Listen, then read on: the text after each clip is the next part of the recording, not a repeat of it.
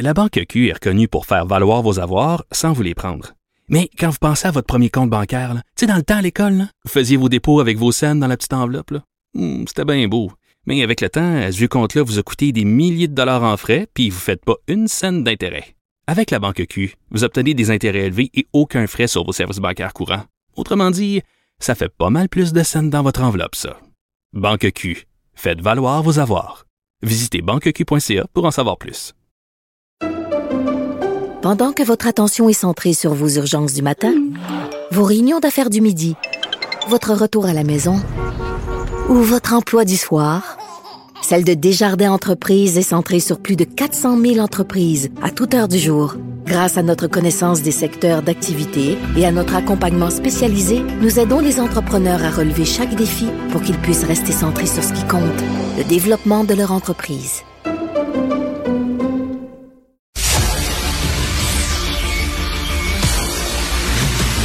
Jean-François Lisée. On va juste dire qu'on est d'accord. Thomas Mulcair. Je te donne 100 raison. La rencontre. C'est vraiment une gaffe majeure. Tu viens de changer de position. Ce qui est bon pour Pitou est bon pour Minou. La rencontre.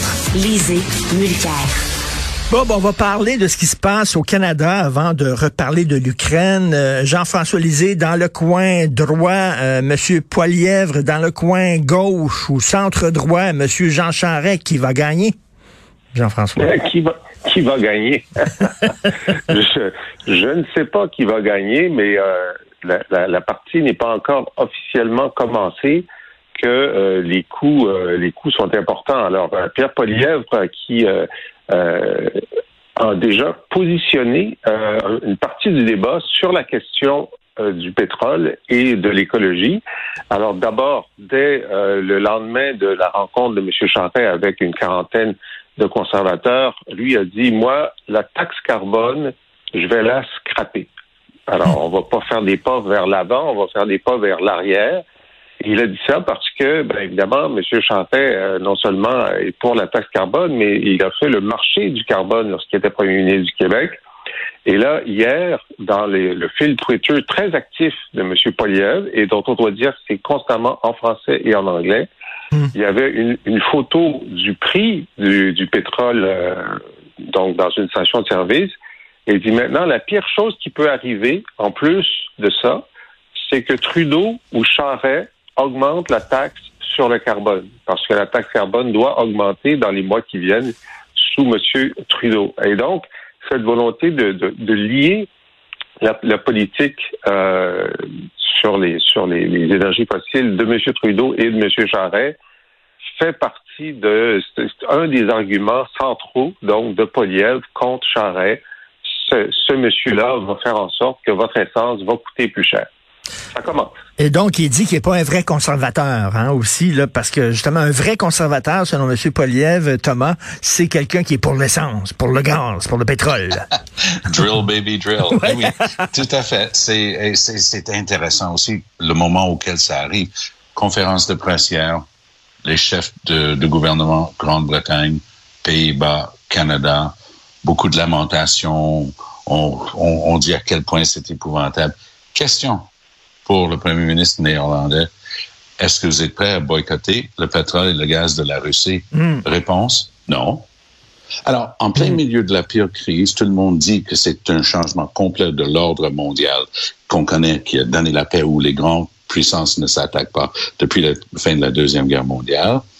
Les gens qui sont dans une conférence de presse pour dire à quel point c'est épouvantable, même pas prêts à mettre sur la table un simple boycott des richesses naturelles de la Russie. Pourquoi? Mm. Parce qu'ils en dépendent. Mm. Le Canada va avoir une...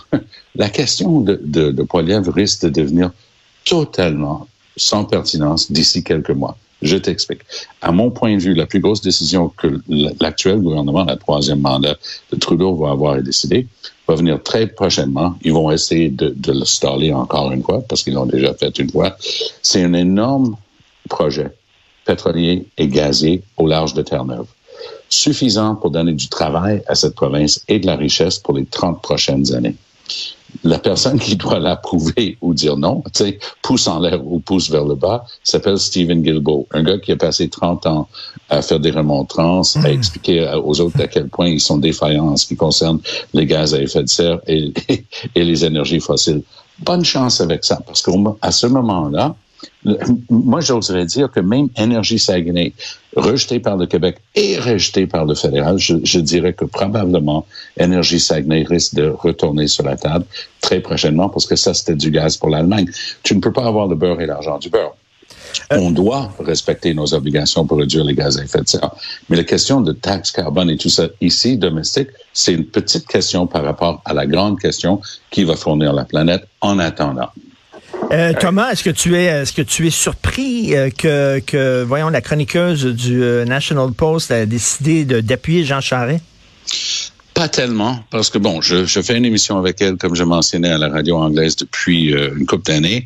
Elle c'est quelqu'un de très bien, très respecté, mais elle a passé des semaines à faire des appels et elle a dû se rendre à l'évidence qu'avec l'arrivée de Charest, elle allait manger dans la même assiette.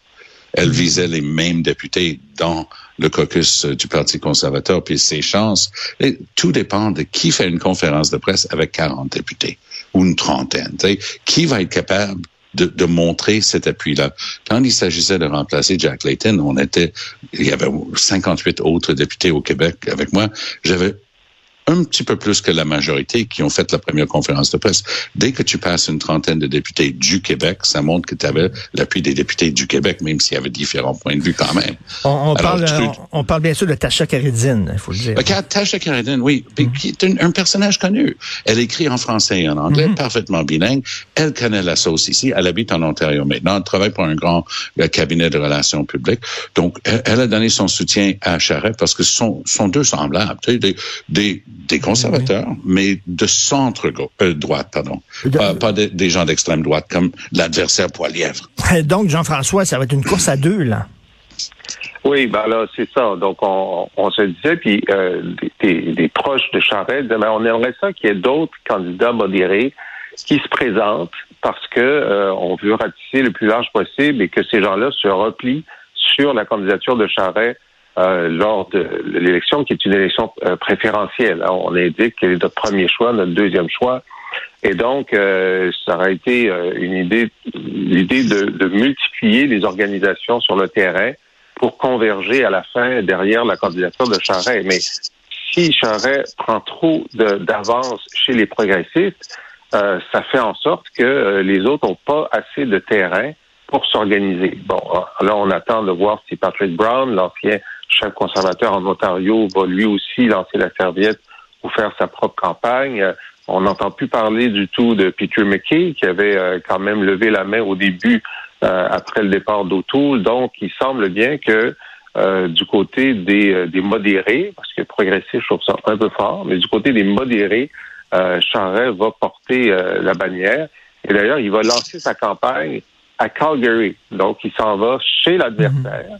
Euh, dans le ventre de la de la bête, comme disait Che, Guevara en parlant des États-Unis. Euh, mais j'espère que s'il fait ça à Calgary, c'est qu'il va y avoir autour de lui quelques personnes de l'Ouest qui vont annoncer qu'ils l'appuient parce que ça a l'air ça a l'air un peu fou d'être tout seul à Calgary pour dire je suis un vrai conservateur et personne n'est ici avec moi pour dire la même chose que moi. Tout à fait. Euh, euh, Tom, tu veux nous parler de, de, Trudeau euh, qui dit qu'il va respecter ses obligations auprès de l'OTAN? Ben, il refuse de dire ça. Il refuse de dire que le ben, Canada va respecter ça. Même conférence de pressière. Question vient à Trudeau. Parce que le Canada est un cancre lorsqu'il s'agit de rencontrer l'obligation convenue parmi les pays de l'OTAN. 2% du produit intérieur brut doivent être dépensés pour euh, ton, tes services militaires et tes services de défense. Mm. On, si on n'a pas ça, on n'est pas en train de faire le minimum. Mm. À la place, Canada achète des tacos de l'Australie, tu sais, des, des, vieux F-18 qu'eux, ils envoyaient à la scrap. On a dit non, non, on en a besoin, ça, ça va être très, très bon pour nous. On, on, est, on a acheté des sous-marins qui coulaient déjà en traversant l'Atlantique. Il y a, un, il y a tragiquement, il y a un membre de nos services militaires qui est décédé en essayant de ramener ces choses-là. Je les ai vus en dry dock, là. Je les ai vus en cale sèche en Colombie-Britannique. Richard, c'est pas une blague. Ah oui, c'est des tacos. À rien. C'est de la junk qu'on a acheté. Puis en ce moment, avec la famille Irving, on est en train, soi-disant, de construire une nouvelle génération de, navires de guerre sur la côte Est. Bonne chance avec ça. Le prix va quadrupler avec le départ. Puis on ne sait jamais avec ces affaires-là si ça va marcher. On est dans un état lamentable et Trudeau n'était même pas foutu de dire que oui, 2 on va le faire. Et euh, Jean-François Trudeau, qui a été accueilli à Londres par des gens qui, euh, euh, disaient qu'il était une sorte de dictateur parce qu'il a envoyé des policiers contre les camionneurs après trois semaines. C'est surréaliste, ça. C'est quand même extraordinaire. Je, dire, je comprends qu'au moment où le convoi avait lieu, il pouvait y avoir des gens qui étaient d'accord avec la revendication d'éliminer toutes les toutes les mesures sanitaires. Mais là, il y a la guerre en Ukraine. Il y a la guerre en Ukraine. Il y a un vrai dictateur qui envoie des bombes contre des civils.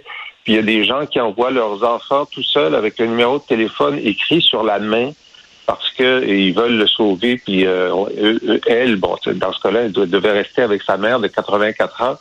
Puis là, qu'est-ce que tu fais, toi, ce matin-là? Tu es à Londres, tu dis, ben, je vais aller manifester contre le dictateur Trudeau parce que il, était contre un convoi qui bloquait la colline parlementaire. Mais qu'est-ce que tu as dans la tête exactement?